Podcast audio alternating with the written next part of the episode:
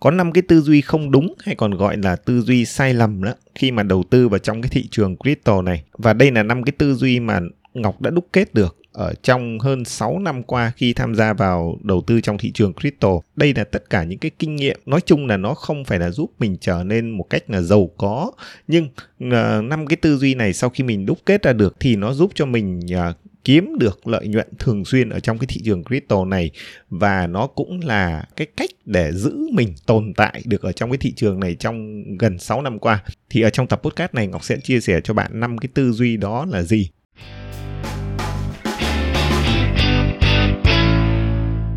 Xin chào các bạn đã quay trở lại với Không Hề Ảo Podcast, một kênh podcast của blog Coi Đến Rồi và mình là Ngọc, người đứng sau blog Coi Đến Rồi. Và cũng có một cái lưu ý là tất cả những cái chia sẻ, những cái suy nghĩ ở trong tập podcast này nó chỉ là quan điểm cá nhân của mình và không phải là lời khuyên đầu tư cái tư duy sai lầm thứ nhất á, mà ngọc thấy là chúng ta thường hay gặp phải à, thực ra không phải do chúng ta hay gặp phải mà tại vì chúng ta tham gia vào thị trường crypto này á, chúng ta nhận được lời khuyên như thế. Và cái lời khuyên này ngọc thấy là cái lời khuyên rất rất sai lầm này.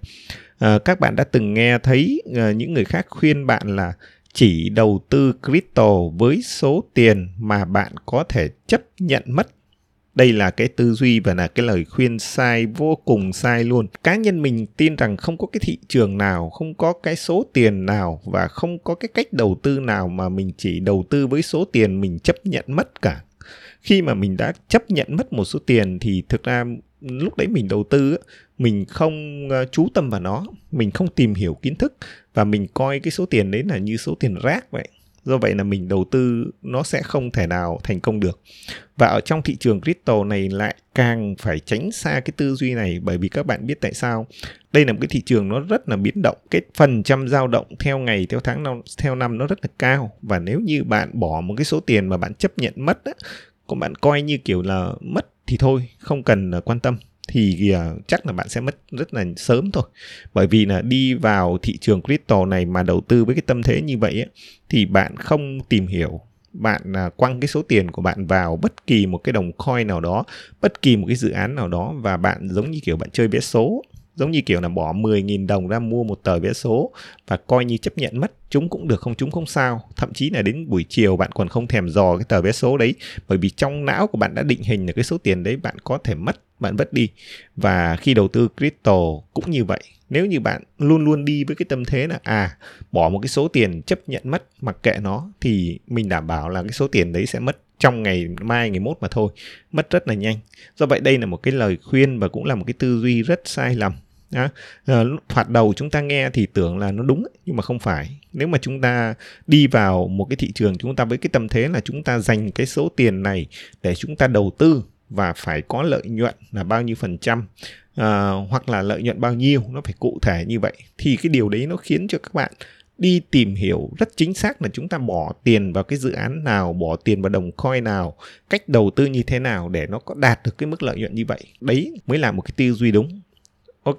cái tư duy thứ nhất không biết là các bạn có vướng phải cái tư duy này không? Nhưng mình tin là nếu mà bạn đã từng nghe ở đâu cái lời khuyên như vậy thì hãy à, tránh xa nó giúp mình và đầu tư phải thực sự tìm hiểu và có trách nhiệm với cái số tiền mà mình đầu tư. Cái tư duy thứ hai ấy, cũng rất nhiều người gặp phải. Đó là khi tham gia vào thị trường crypto thì các bạn luôn luôn ở trong cái tâm thế là chờ phím kèo chờ phím kèo ở đây là gì? Tức là các bạn thường đầu tư vào crypto, các bạn sẽ tham gia vào một cái cộng đồng nào đó, các bạn tham gia vào cái nhóm, cái hội group nào đó, thậm chí ở trên telegram hoặc là trên group facebook, các bạn thường tham gia vào ít nhất là một group. Có nhiều người tham gia vào rất nhiều group và các bạn vào đấy không phải để các bạn học kiến thức, không phải để các bạn cập nhật thông tin, mà các bạn vào đó để các bạn chờ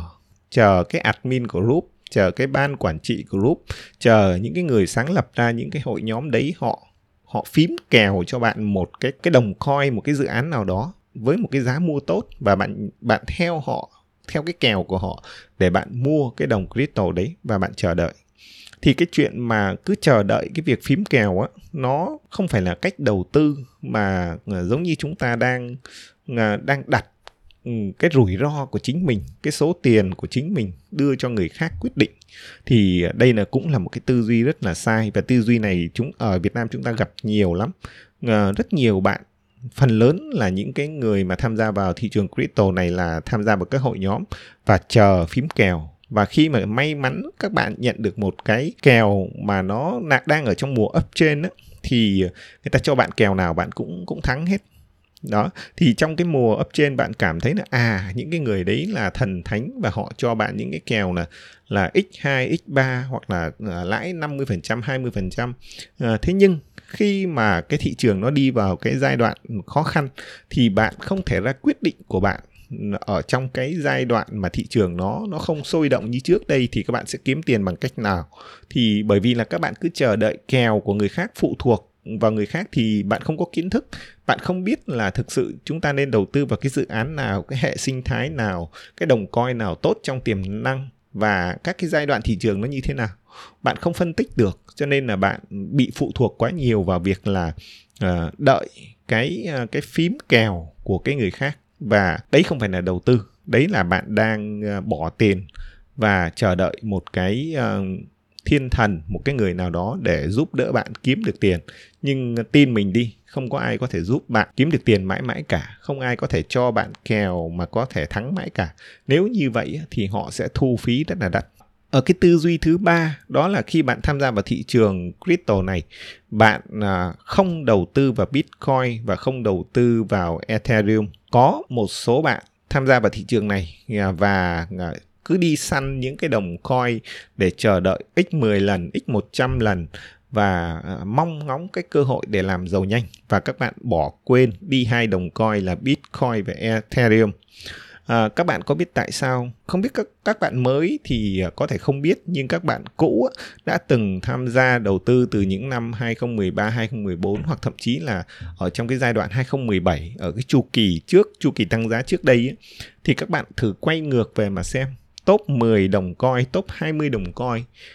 nó khác nhau nhiều lắm. Ở năm 2017 các bạn quay về các bạn sẽ thấy là nó không có những đồng coin như bây giờ và nó trong cái top 10, top 20 đấy nó đã thay đổi liên tục. Nhưng có hai đồng coin không bao giờ thay đổi. Đó là Bitcoin và Ethereum. Thì cái ở đây mình muốn chia sẻ là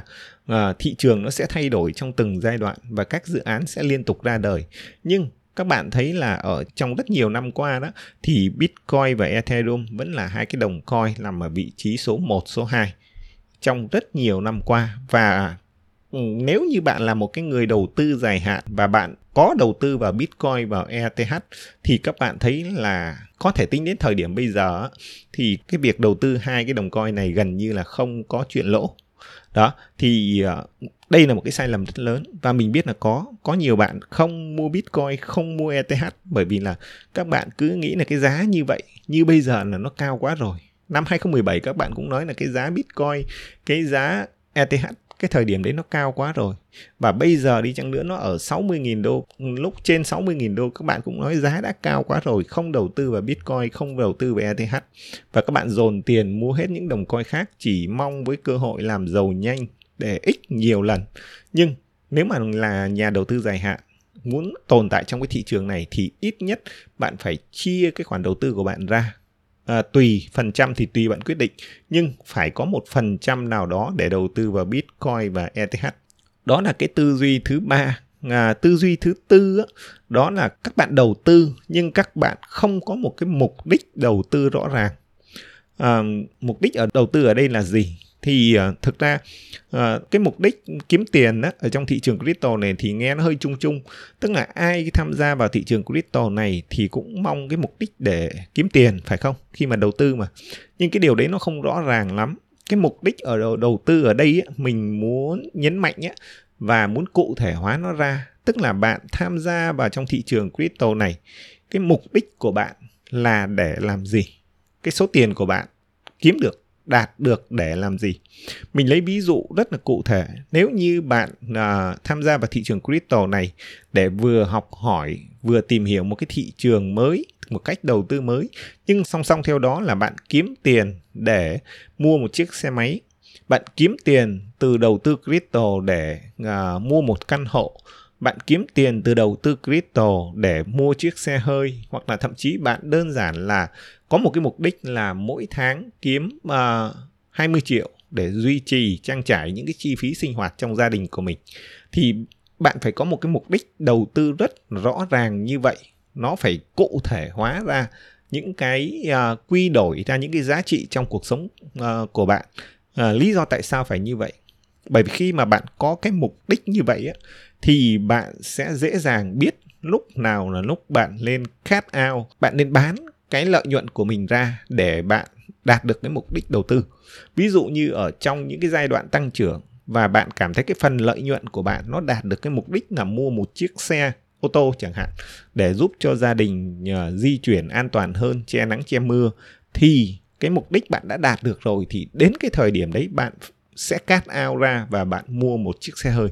Thì ngọc ví dụ như vậy để các bạn thấy là khi mà chúng ta có một cái mục đích đầu tư cụ thể đó, thì chúng ta sẽ biết là cái điểm nào chúng ta nên dừng lại, không tham lam nữa, và chúng ta nên cắt ao cái số tiền lợi nhuận của chúng ta ra để chúng ta mua được một cái gì đó trong cuộc sống của chúng ta nó đạt được cái mục đích. Thì cái điều này nó sẽ khiến cho cho bạn hạnh phúc hơn, khiến cho bạn đạt được mục đích cụ thể hơn, và cái việc đầu tư của bạn nó sẽ có ý nghĩa hơn rất là nhiều. Cái tư duy thứ năm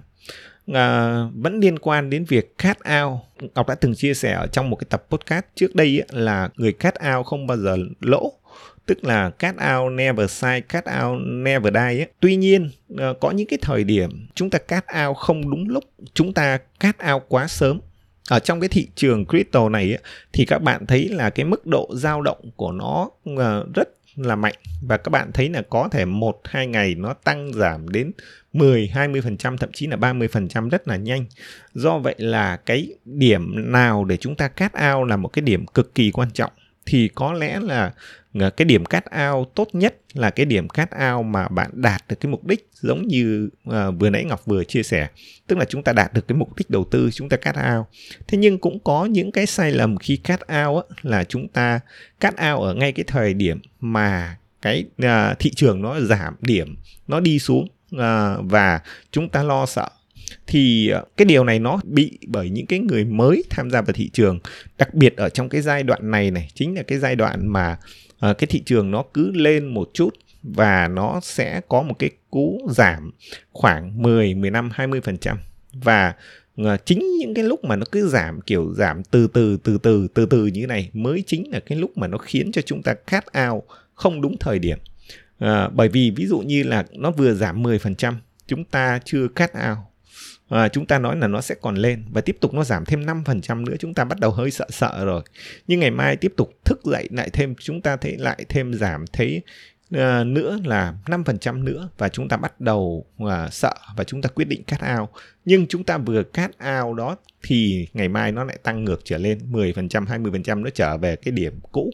Thì Ờ, các bạn thấy là cái điều này thì cũng không rất khó để nói là thời điểm nào cắt out là đúng. Thế nhưng mà cái ở cái điều ngọc muốn chia sẻ ở đây là có lẽ chúng ta phải à, phải ở trong cái thị trường này đủ lâu một thời gian để chúng ta biết được cái chu kỳ tăng giảm giá của cái thị trường này. Và chúng ta làm quen được với cái